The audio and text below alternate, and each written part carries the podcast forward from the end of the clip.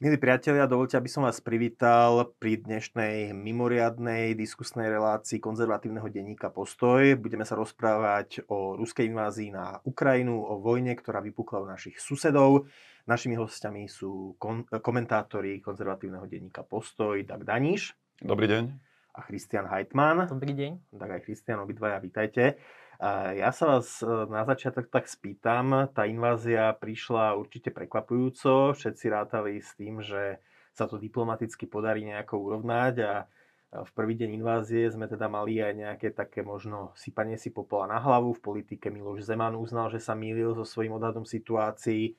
Náš kolega, teda prispievateľ Martin Leidenfrost tiež teda vyjadril vo svojom článku, že tú situáciu odhadol zle.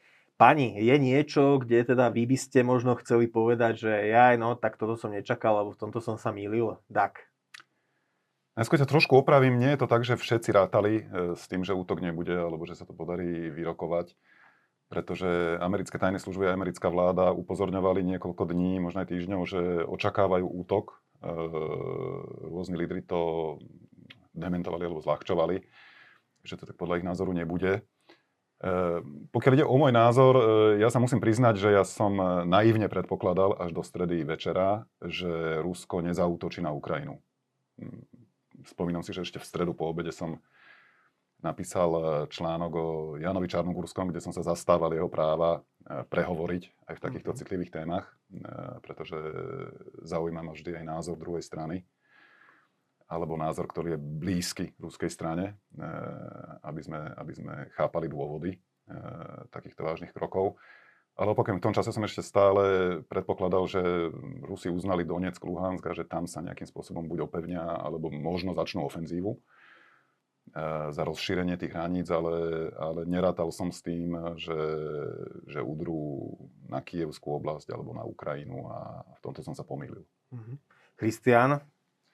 Ako musíme skutočne povedať, že tam boli odlišné analýzy a ja by som tak zjednodušujúco povedal, že boli tu jednak tí vojenskí analytici, e, ktorí už dlho varovali pred tým, že by sa k takémuto niečomu mohlo schylovať a že skutočne tie tendencie naznačujú tomu, že sa tá situácia ďalej vyostruje, že to diplomatické úsilie v podstate nespieje nikam. A boli tu uh, hlavne politológovia, čo boli takí optimistickejší, lebo vnímali, že väčšina ruskej verejnosti teda nemá záujem na takomto vojenskom konflikte a dúfali, že nakoniec teda vojna nebude. A musíme teda skutočne povedať, my sme to aj písali v postoji, že všetky tie znaky naznačovali, že vojna je skutočne možná, ale je to iba o jednom človekovi. Je to o tom, ako sa rozhodne Putin a Putin si vybral vojnu a on to vôbec takto spraviť nemusel myslím, že ten skutočný bod, e, keď bolo jasné, aspoň mne osobne, že vojna zjavne bude, bolo, keď tesne potom, ako sme teda písali o tých dvoch možnostiach aj, aj v postoji, um, tak hovorica Kremľa Peskov um, odmietal odpovedať, že um, či uzná alebo, alebo teda neuzná Rusko tých separatistov iba na tom nimi kontrolovanom území, alebo či uh, si budú nárokovať oveľa viacej, lebo len malá časť Donbasu je v súčasnosti pod kontrolou Ruska. A to bol v podstate bolo jasným znakom, že Kreml ide skutočne do veľkej eskalácie. Mm. A je teda niečo, že kde ty, Christian, máš pocit, že no toto som úplne odhadol zle? Ja som v istom zmysle čakal, že vojna začne skôr a potom, keď nezačala, tak uh, som uvažoval, že či možno sa Putin nezľakol, ale vidíme, že nakoniec sa nezľakol. Mm-hmm. Možno mm, taká otázka, e, do akej miery sme schopní chápať aj tie argumenty alebo motivácie druhej strany.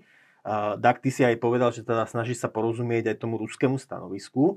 Na druhej strane e, dokážeš porozumieť aj teda tomu, že Ukrajina ako 40 miliónová krajina, že má e, právo rozhodnúť sa, ku komu chce patriť geopoliticky. A zase, Kristian, máš ty zase porozumenie pre ruské obavy, že jednoducho Rusko nechce mať e, um, za suseda krajinu, ktorá bude v, jemu nenaklonenom bloku, uh, za situácie, kedy Rusi argumentujú, že ani Američania by nestali len tak bokom, keby Mexiko alebo Kanada vstúpili do nejakej protiamerickej aliancie. Čiže ide mi o to, že teda máte to porozumenie jednak ty pre to ukrajinské geopolitické smerovanie a ty, Christian, pre tie ruské geopolitické obavy?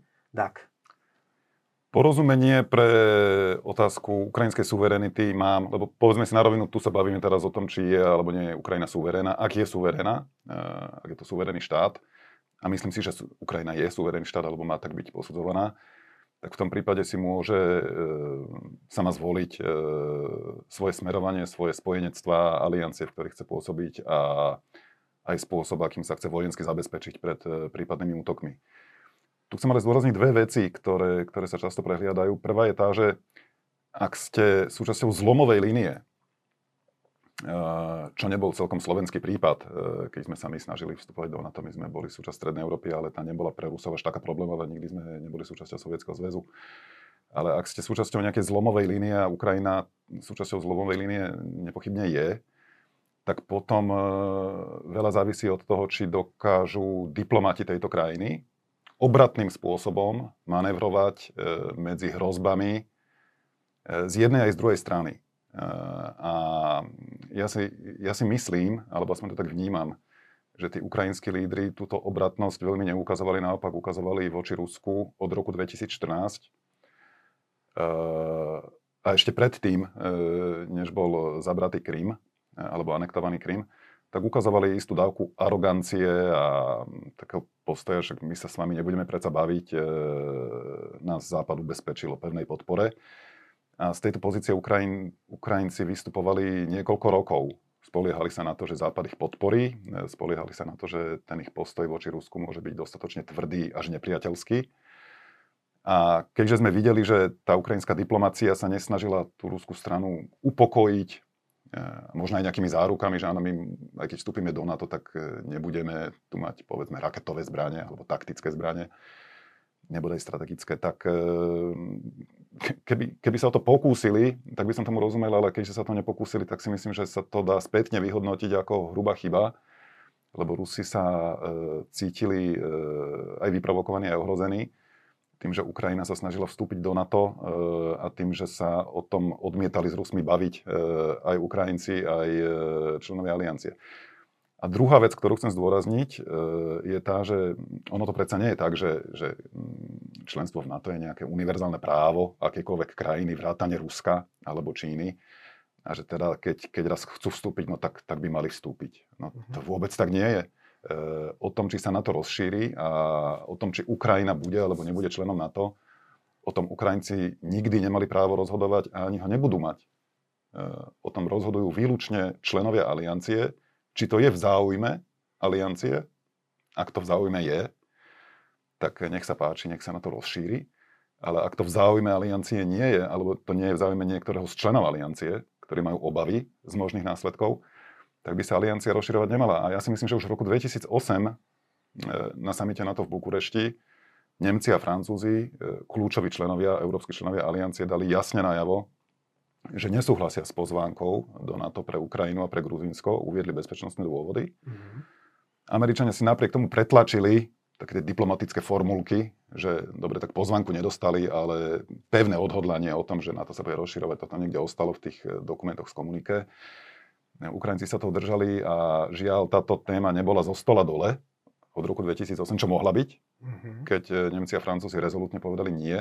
A na druhej strane, prepáč, ak ťa preruším, ale po roku 2014, keď vlastne časti ukrajinského územia sa stali predmetom vojenského konfliktu, tak dá sa povedať, že členstvo Ukrajiny z NATO bolo irrelevantné, pretože... Ono sa to tak veľmi často interpretovalo, ale ja si nemyslím, že to bola celkom pravda, lebo strategické dokumenty, ktoré aj Američania, aj Ukrajinci vzájomne podpisovali a jeden z nich podpísali v novembri minulý rok, veľmi jasne hovorili o tom, že, že aj Američania, aj Ukrajinci majú veľmi pevné odhodlanie, e, aby Ukrajina bola členským štátom NATO. Ukrajinci sa to, o to budú usilovať, Spojené štáty sa budú usilovať, aby, aby získali podporu pre členstvo Ukrajiny v NATO. E, čiže to vyhrocovanie konfliktu neznamenalo, že táto otázka išla do úzadia. Skôr naopak, a dokonca ma veľmi prekvapilo ešte, ešte, ešte v posledných dňoch, keď mal telefonát e, náš premiér s ukrajinským prezidentom, tak e, ukrajinský prezident ho požiadal o plnú podporu atlantických ambícií Ukrajiny. Tejto situácii, e, čo bolo naozaj že pár hodín alebo pár dní dozadu, keď, keď, sa, keď sme vedeli, že sa láme situácia, že takéto vyjadrenia jednoducho nie sú vhodné ne, neprichádzalo v hodnom čase. Uh, ešte takto, Kristian, skôr než budeš reagovať na Daga, tak teraz skús mi aj ty odpovedať na tú otázku, že či máš porozumenie pre možno určitú takú ruskú paranoju, pokiaľ ide o približovanie sa NATO k ich územiám. Uh, Rusko nemá prirodzené hranice, to je ako keby ich také historické prekliatie, nachádzajú sa na teda tej veľkej východoeurópskej nížine. Na druhej strane majú ako keby tú historickú skúsenosť s opakovanými inváziami zo západu, kde teda najznámejšie poznáme z hodín dejepisu Napoleon a Hitler. Čiže máš ty porozumenie pre tieto ruské obavy, že aby jednoducho nechcú mať mm, sebe nenaklonené alebo až nepriateľské zoskupenie na Ukrajine? No, my si musíme tu na uvedomiť podľa mňa dve veci. Jedna je, že či je um, možno nejaký pohľad na medzinárodné vzťahy a tak ďalej legitímny a možno nejaké záujmy Ruskej federácie. A potom sú, je otázka, že akými, akým spôsobom, akými prostriedkami sa snaží tieto, tieto, zás, e, tieto záujmy možno presadzovať. A tam musíme povedať, že ako keby každý štát má vždy istý záujem, istý nezáujem na tom, čo sa deje v jeho susedstve. Um, Čiže chceš povedať, že tým, že, Ukra- že Rusko zvolilo teda útok, vojenský útok, že že svoje legitimné záujmy prestrelilo, pokiaľ ide o ich ochranu v, v rámci prostriedkov, ktoré použilo? Áno, že použili povedať, že, že, prostriedky? Tie, že tie prostriedky, aké súčasná moskovská garnitúra používa, sú v podstate absolútne nelegitímne. Ich legitimita je nulová a to je úplne neakceptovateľné, čo, čo Moskva pácha. A to je, to je akože skutočne situácia, kde musíme povedať, že je aj vhodná diskusia o tom, či vôbec e, ten argument o NATO je e, relevantný, či to je, či to je skutočným motívom ruského konania, lebo e, je časť odborníkov, napríklad Sam Green, čo je teda riaditeľ Centra pre ruské štúdie na King's College v Londýne, on argumentuje tým, že tu vôbec nejde iba o NATO, tu ide o to, že Rusko chce mať proste Ukrajinu vo svojej sfére vplyvu. A tu nestačí, tu nestačí iba vylúčiť členstvo v NATO, lebo členstvo v NATO podľa mňa vôbec nie je na stole. To je absolútne nemožné v dohľadnej dobe a s dohľadnou dobou myslím asi dve desaťročia.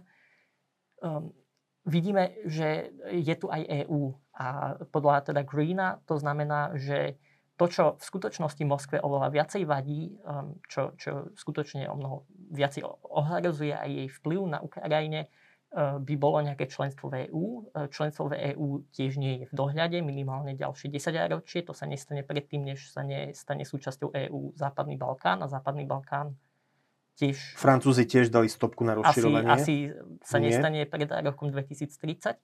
Ale uh, to je, to je ako keby niečo, čo Ehm, tiež masívne ovplyvňuje ruské možno záujmy, ako snahu ovládnuť tú krajinu, nie nutne akože anexiou, ale predsa len kontrolovať ju politicky a ekonomicky.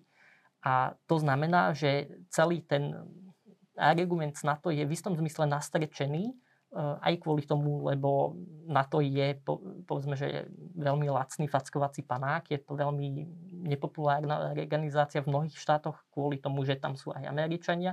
Zatiaľ, čo EÚ predsa len um, je v celku populárna a, mm. tak, aj medzi mnohými ľuďmi, čo inak na to možno nemusia.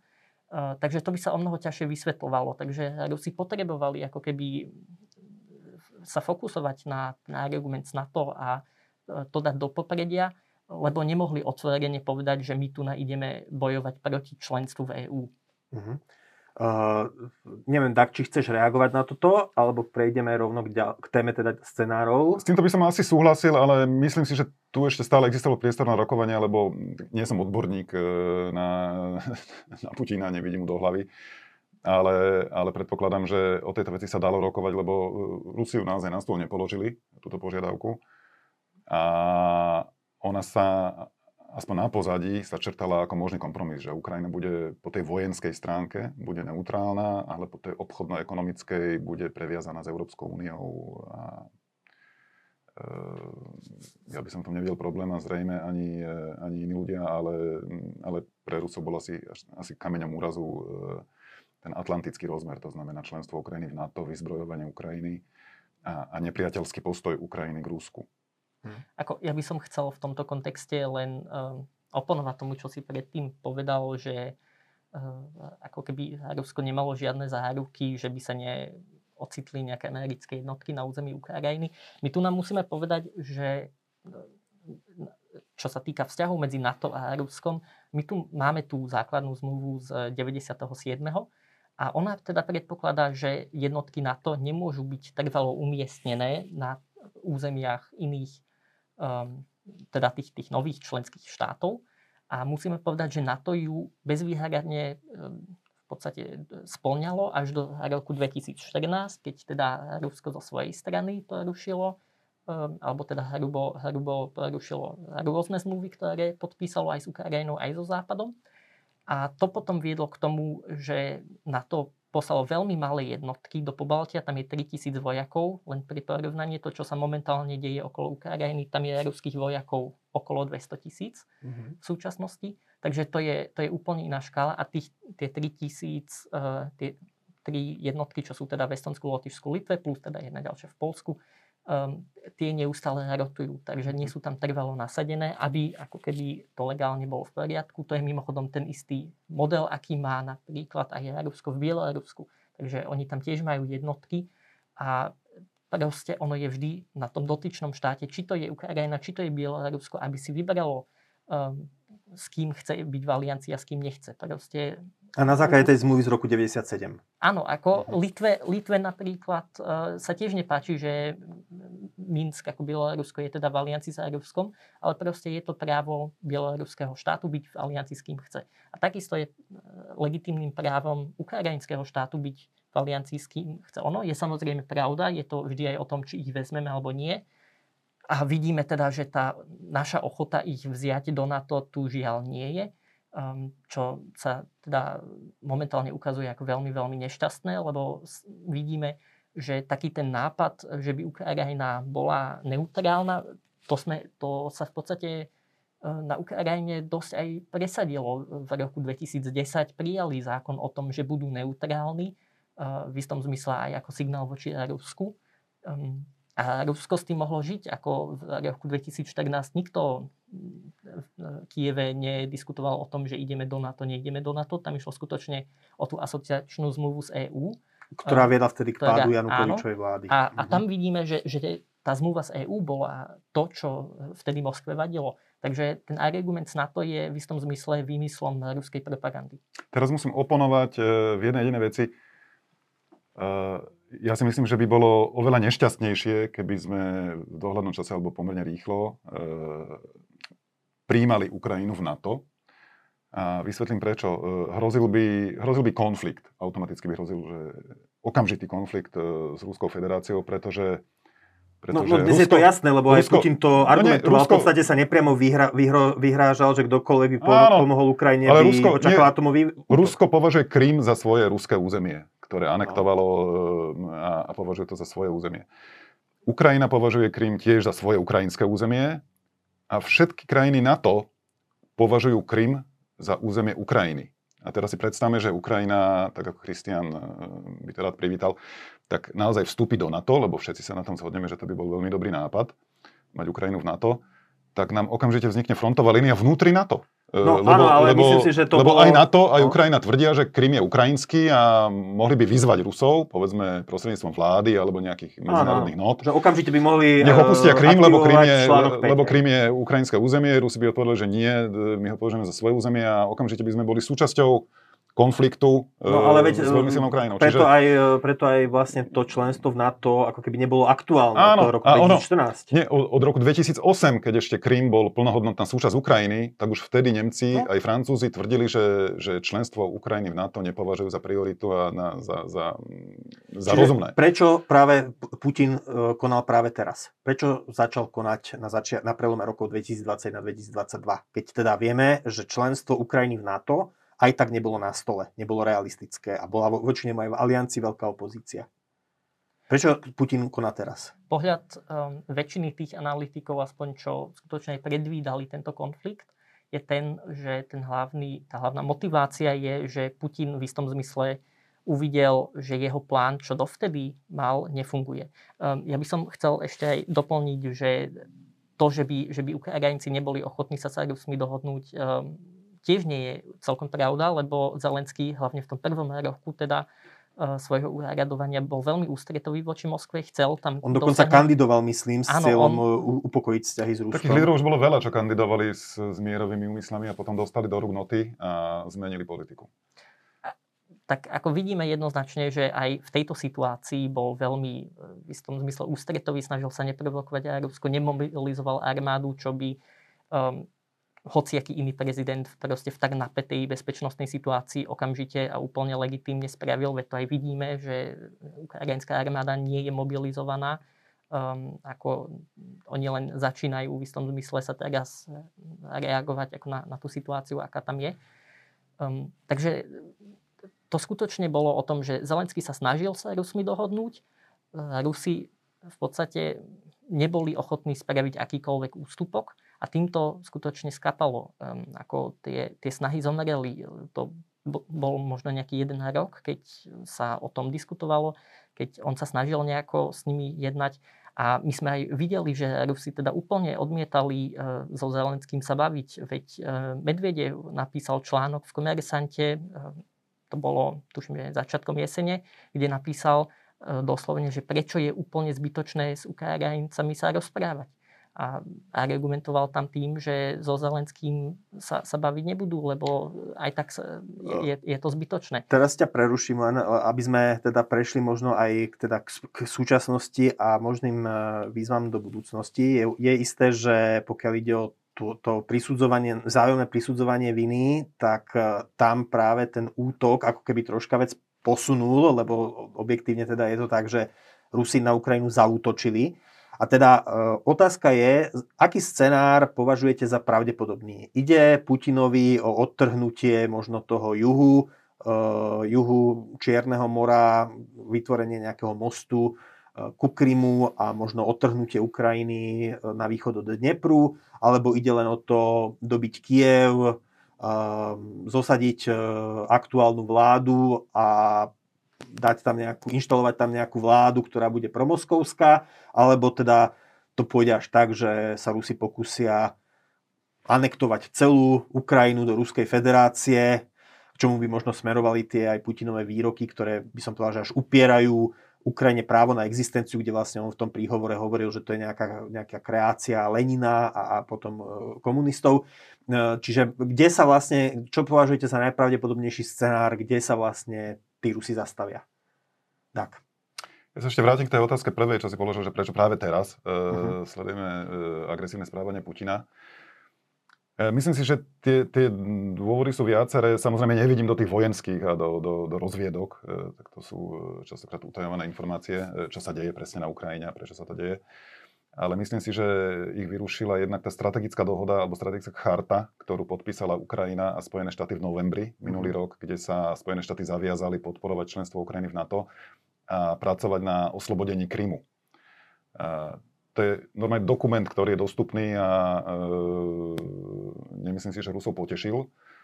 Ďalší dôvod je ten, že Ukrajina sa začala vyzbrojovať e, západnými zbráňami e, vo veľkom e, a keďže nepriateľsky nastavená voči Rusku, tak to Rusov mohlo znervozniť. Ďalší dôvod je, že od februára mali začať e, väčšie medzinárodné vojenské cvičenia na Ukrajine, aj s účasťou amerických, britských vojakov Eh, čo bola tiež jedna z tém, ktorú chceli Rusi prerokovať eh, z NATO, lebo to považovali za problém alebo za, za bezpečnostnú hrozbu, keďže všetky tieto krajiny neuznávajú eh, to, že Krym patrí Rusku. Čiže toľko k tým dôvodom. A teraz sa pýtaš na scenáre. Teda, že tak, čo napríklad ty považuješ potom za, že kde podľa teba... Ja, ja sa... vidím tri scenáre, pričom jeden z nich považujem za najmenej zlý, a to je mm-hmm. ten, že ten minimalistický, nazvime ho takto, že, že Rusi neúdru plnou silou na Ukrajinu, lebo to sa dodnes nestalo, tak e, ne, nepoužili všetky sily, ktoré majú. E, tie, tie útoky sú cielené, do istej miery obmedzené a kontrolované a e, zamerané na zničenie ukrajinskej vojenskej infraštruktúry a na zničenie alebo kontrolu letísk, cez ktoré prúdili na Ukrajinu zbrane.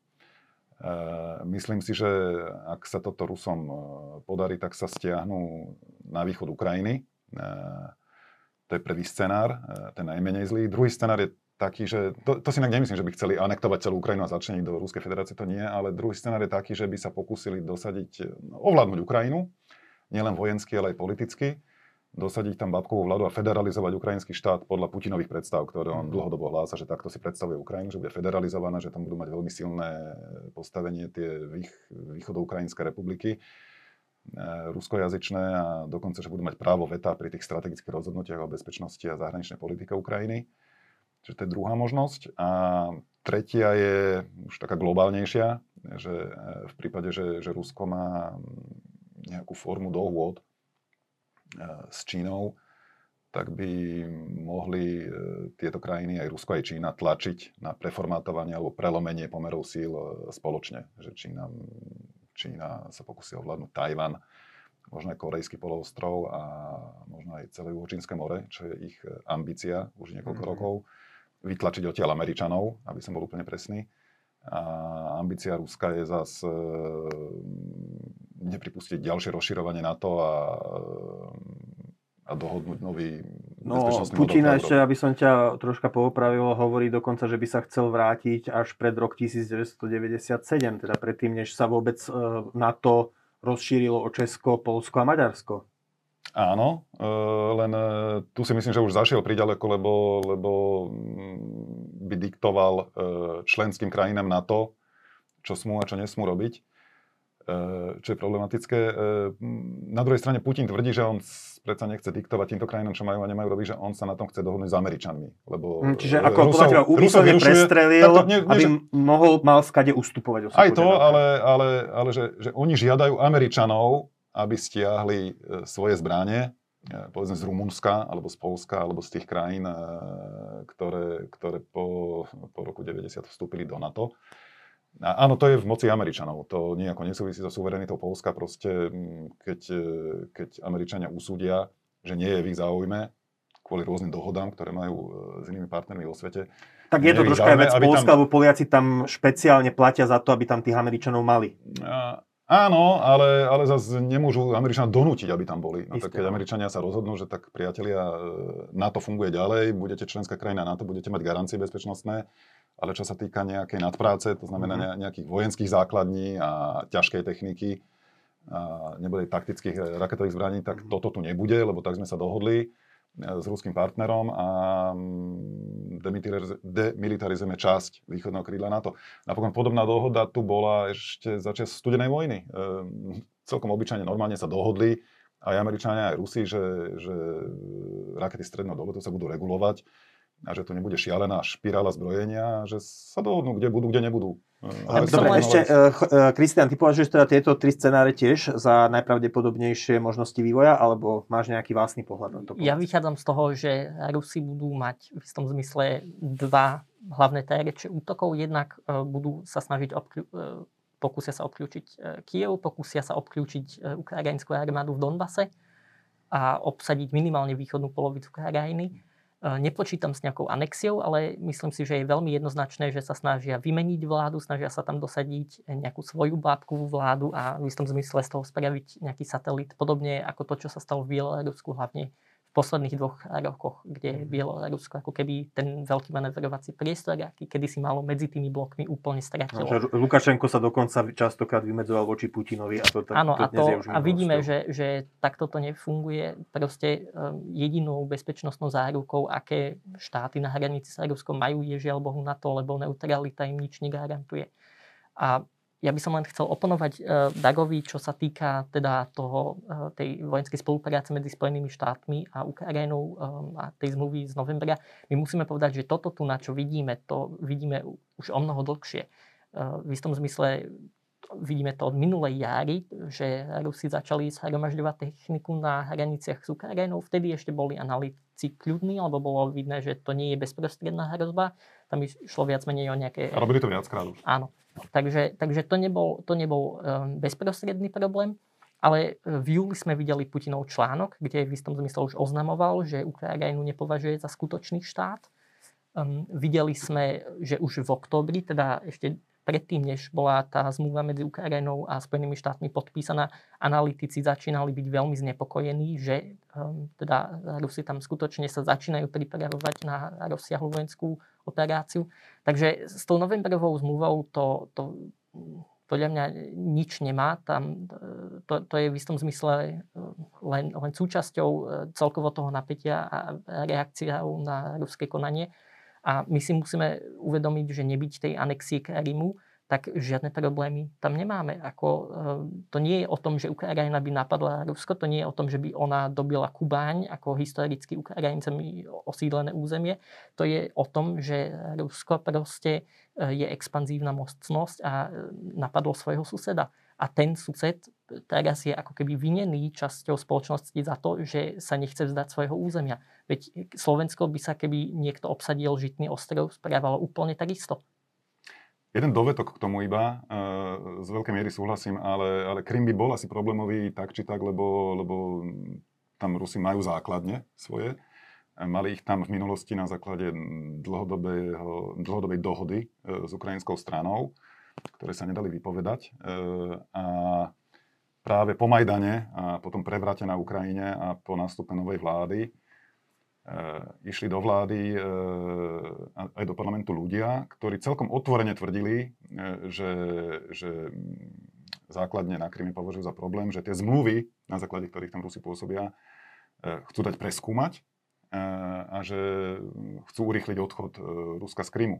A myslím si, že to bol aj hlavný dôvod, prečo, prečo sa Putin zmobilizoval a v rozpore s medzinárodným právom anektoval Krym, aby túto otázku dal, zostalo definitívne preč a aby, e, aby nebola ich pozícia na Kryme ohrozená. Ešte takto to by sme sa stále teraz vrátili k tomu, že teda či do akej miery má Rusko právo diktovať svojmu zahraničiu a do akej, prá- do akej miery Ukrajina má byť suverénna, čiže to sme sa, to, to, od toho sme sa vlastne odrazili na začiatku.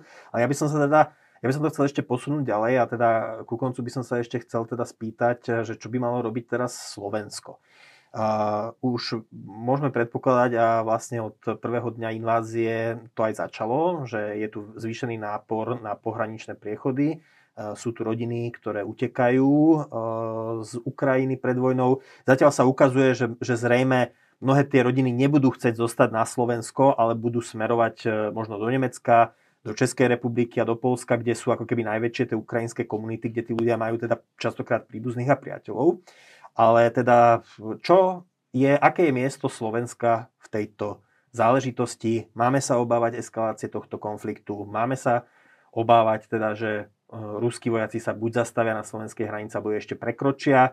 Máme pomáhať Ukrajine humanitárne, alebo aj povedzme dodávkami materiálu, vojenského materiálu, Eh, máme Slovensko istým spôsobom opevniť a pripraviť na vojnu. Čiže čo, je teraz, čo by teraz mala robiť slovenská vláda a na čo by sa malo pripraviť slovenské obyvateľstvo?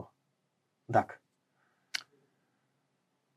Ja by som bol najradšej, keby e, sa pozícia e, voči Rusku, aj voči Ukrajine a aj voči iným krajinám definovala v prvom rade európsky, E, na európskom území a medzi európskymi krajinami, povedzme aj s Nemeckom, aj s Francúzskom, e, ktoré tu mnohí odsudzujú v rámci verejnej debaty, e, že to nie sú tí právi a že treba sa držať iných európskych hráčov, ako sú Briti, Američania, Kanadiania, teda krajiny, ktoré sú mimo kontinentu. ale myslím si, že pre Európu by bolo lepšie, keby, keby pravidlá hry a a ďalší vývoj e, diktovali skôr európske štáty ako mimo európske, to znamená Spojené štáty, Kanada a Británia. Tu ťa teraz preruším, že už vidíme, že pokiaľ ide o európsku odpoveď na tú, na tú situáciu, na ten priamo, že na inváziu, tak e, tá odpoveď je taká nemastná neslaná, že sme znepokojení. Sme znepokojení a budeme sa stačiť, pohoršovať. To asi nebude stačiť, lebo to treba priznať na rovinu. Áno, Rusko porušilo medzinárodné právo, e, Rusko je agresor a to nemôže ostať nepovšimnuté. Čiže áno, sankcie by mali byť len opäť, opakujem, mali, by to byť európske rozhodnutia a nemalo by to byť tak, ako to bolo, ako sme to videli pri Nord Stream 2, že, že americký prezident si zavolá e, nemeckého kancelára a za neho rozpráva, že čo sa stane. A nemecký kancelár tam ticho stojí a keď sa opýtajú médiá, či teda môže menovite potvrdiť, že áno, Nord Stream 2 sa naozaj vypne v, t- v, takom, v takom prípade, takto odmieta e, priamo menovať, ale Joe Biden neodmieta a povie, čo teda Nemci urobia. To vyzeralo príšerne. To vyzeralo príšerne. A ja sa čudujem, že to nejakého Európana nepobúrilo, že takéto niečo sa vôbec stalo a že tu o európskych sankciách rozhoduje Bielý dom. Veď sa spamätajme, sme dospelí ľudia. Christian? No, mali by sme samozrejme povedať, že Nemci na Red Stream 2 konečne vypli, alebo teda nakoniec, nakoniec zastavili ten certifikačný proces. Um, a Európania v tomto nie sú principiálne vlažnejší ako Spojené štáty, veľmi často naopak. Keď si pozrieme Polsko, keď si pozrieme Pobaltie, keď si pozrieme Rumunsko, čiže všetky štáty, čo majú historickú skúsenosť s Ruskom, um, reagujú teda veľmi, veľmi znepokojene. Um, čo sa týka teda pomoci Ukrajine, myslím si, že úplne samozrejme by sme mali pomôcť každému Ukrajincovi, čo chce prísť do EÚ, či už na Slovensko alebo niekam inám. Mali by sme pomôcť Ukrajine tie štáty, čo si to môžu dovoliť, čo majú aj tie možnosti e, vojensky. Um, myslím, že vidíme, že... Ja teraz že myslíš, že vojenský, že vojenský, poslať voj, vojenský, vojakov na Ukrajinu, vo, alebo že dodávať im vojenský materiál? Do, e, dodávať im vojenský materiál, lebo nie sú členom NATO, takže je jasné, že žiadna, žiadna pomoc priamo Lenže potom tieto nebude. krajiny riskujú, že sa Rusko zameria aj na nich, lebo Putin explicitne povedal, že kto bude pomáhať Ukrajine, tak bude čeliť historicky bezprecedentným následkom, čo ja teda čí, čítam ako vyhrážka atomovými zbraňami.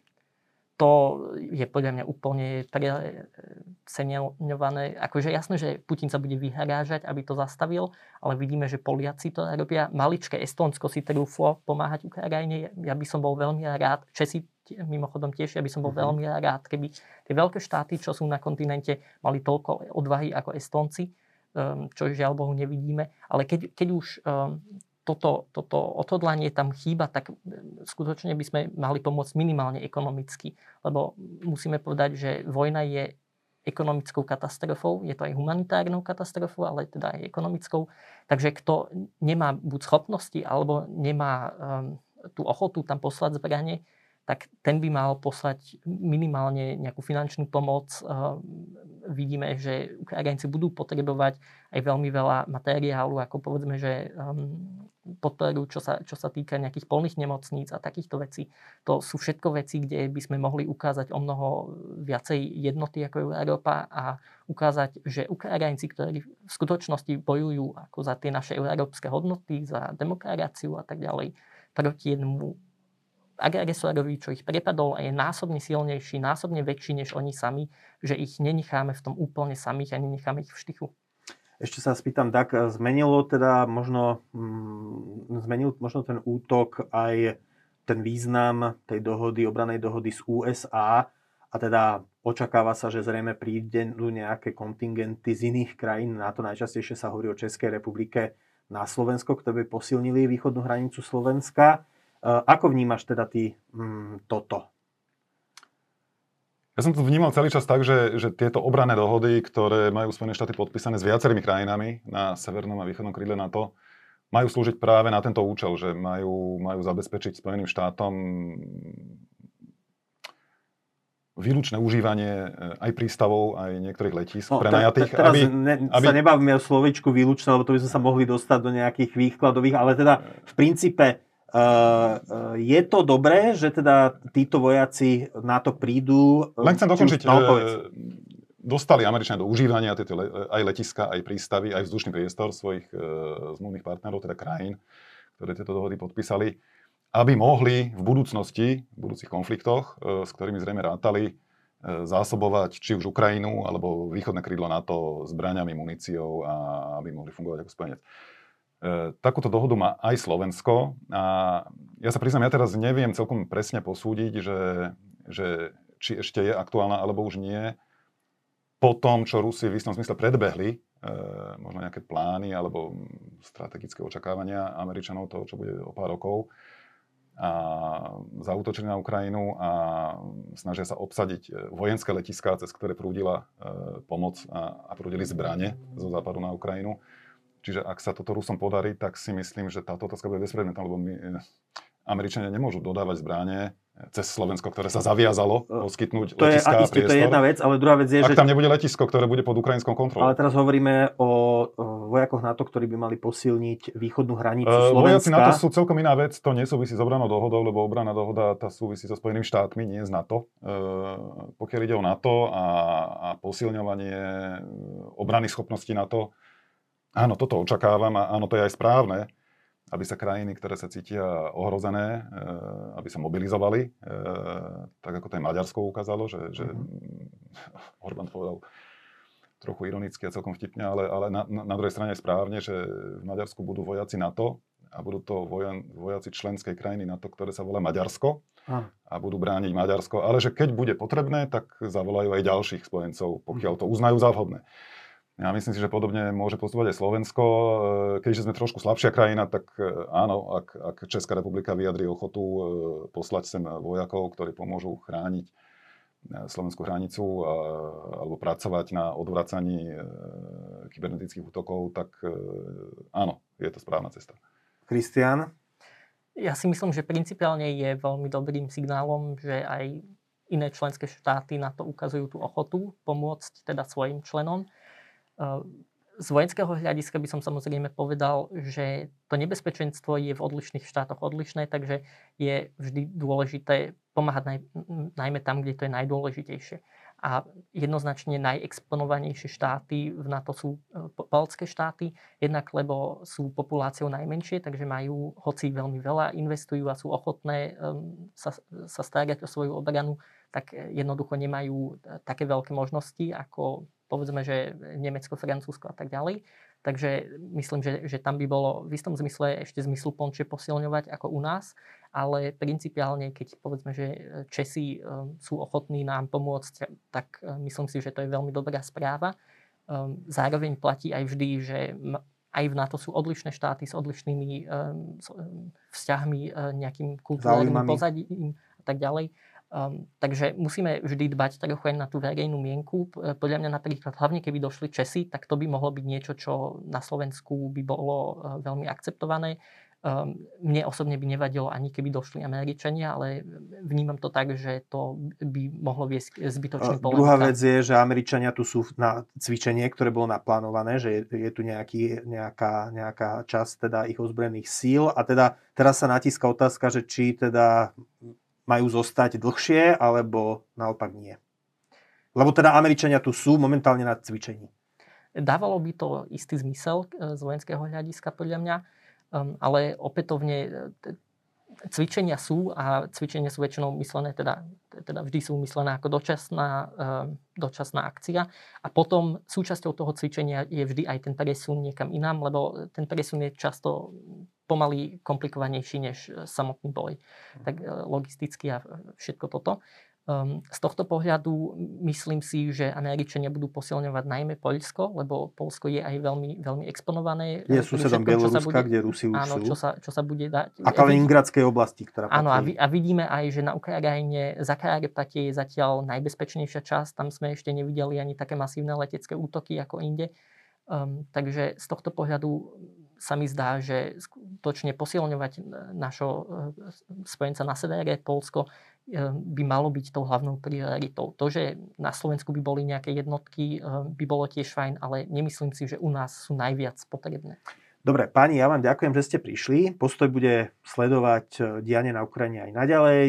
Budete, vy budete o ňom písať a ak bude možná aj táto diskusia dobre prijatá a bude záujem aj o ďalšie podobné diskusie, tak sa tu môžeme v štúdiu zase stretnúť. Ďakujem, že ste teda prišli. Dag Daniš, komentátor konzervatívneho denníka Postoj a taktiež konzervatív, komentátor konzervatívneho denníka Postoj Christian Heitmann. Ďakujem, že ste prišli. Pekný deň, prajem. Ďakujem. Ďakujem aj vám, milí diváci, a dovidenia.